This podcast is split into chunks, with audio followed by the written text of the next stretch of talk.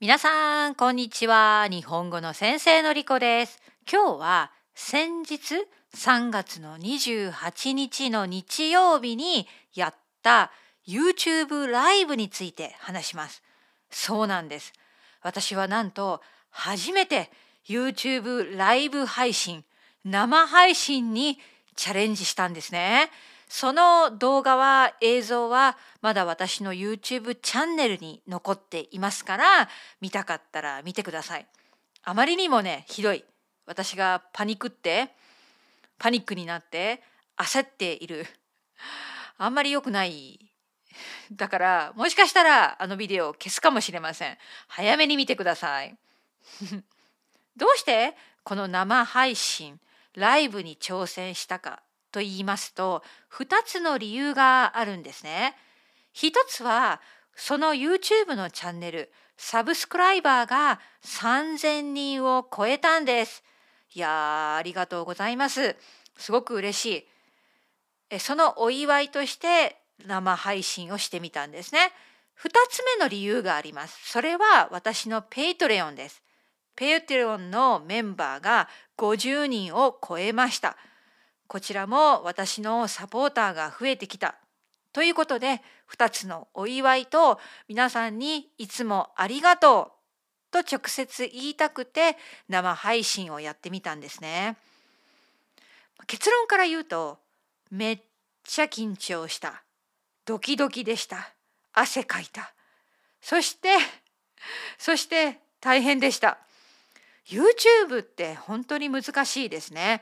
動画を作って編集をするのも難しいと思っていますが生ライブ本当に大変でしたいろいろなテクニカルなことをチェックしないといけないしこれねまあ難しかったけれどいい経験になったかなと思うんですね。皆さんも私のことをよく分かっていると思うんですが私は何にでも構積極的にまあ挑戦するタイプですね。頭の中でくよくよ悩まずにまあやってみようか。ダメだったらダメだったでいいんじゃない？みたいな感じで私はすぐにいろいろやってします。やってしまいます。でもこの YouTube の生配信は今まででやってきた挑戦の中でまあ難しい方の一つかな。ポッドキャストはねまあ私の中ではそんなに難しくない。クラブハウスも実はそんなにプレッシャーじゃない。でも YouTube の生ライブは本当にプレッシャーで緊張しました。まあその動画を見てください。私が珍しくめっちゃ緊張している様子が見られますよ。緊張するとやっぱり早口になりますね。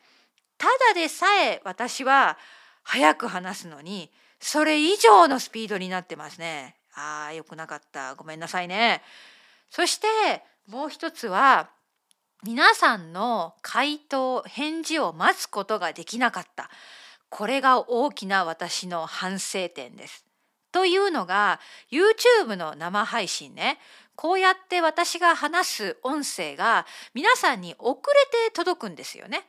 ちょっと時差があるんです。そして私はライブの中で皆さんによく質問したんです。週末何をしていますか？何をするつもりですか？とか健康についての質問をしたりすると時差があるから皆さんの返事をね待たなければいけないのに待つことができませんでした。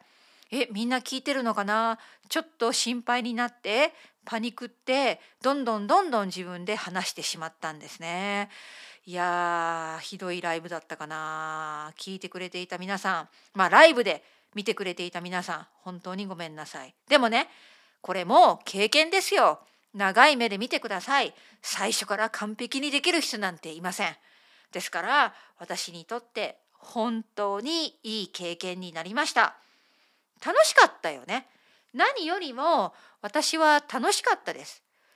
日曜日の、まあ、イギリスの時間で2時にやったんですけれども日曜日の、まあ、みんないろいろ予定がある中で見に来てくれたそしてコメントもくれたたくさんの人が3,000人おめでとうと言ってくれたこんなに嬉しいことはありません。うん、本当にありがとう。あのねまたやるよ。いつになるかは約束できませんが、まあ、私も忙しい。めっちゃ忙しいので、うんまあ、時間を見つけてやってみようかな。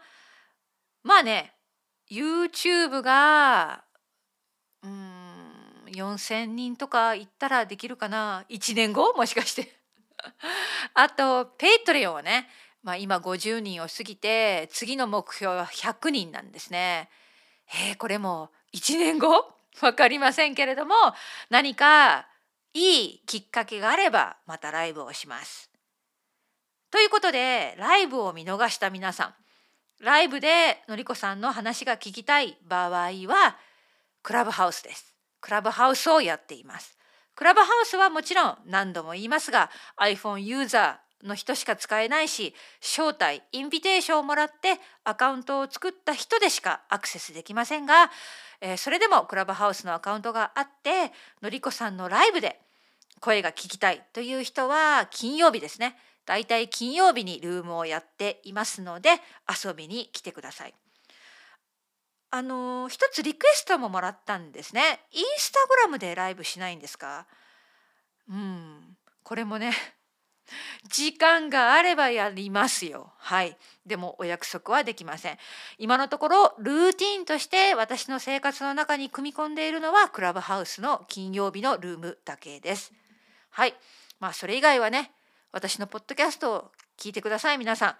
あの皆さんの期待に応えられるようにこれからもどんどんどんどんポッドキャストを作っていきますね。はいということで先日あ待って待ってもう一つもう一つ生配信の裏話があるんです。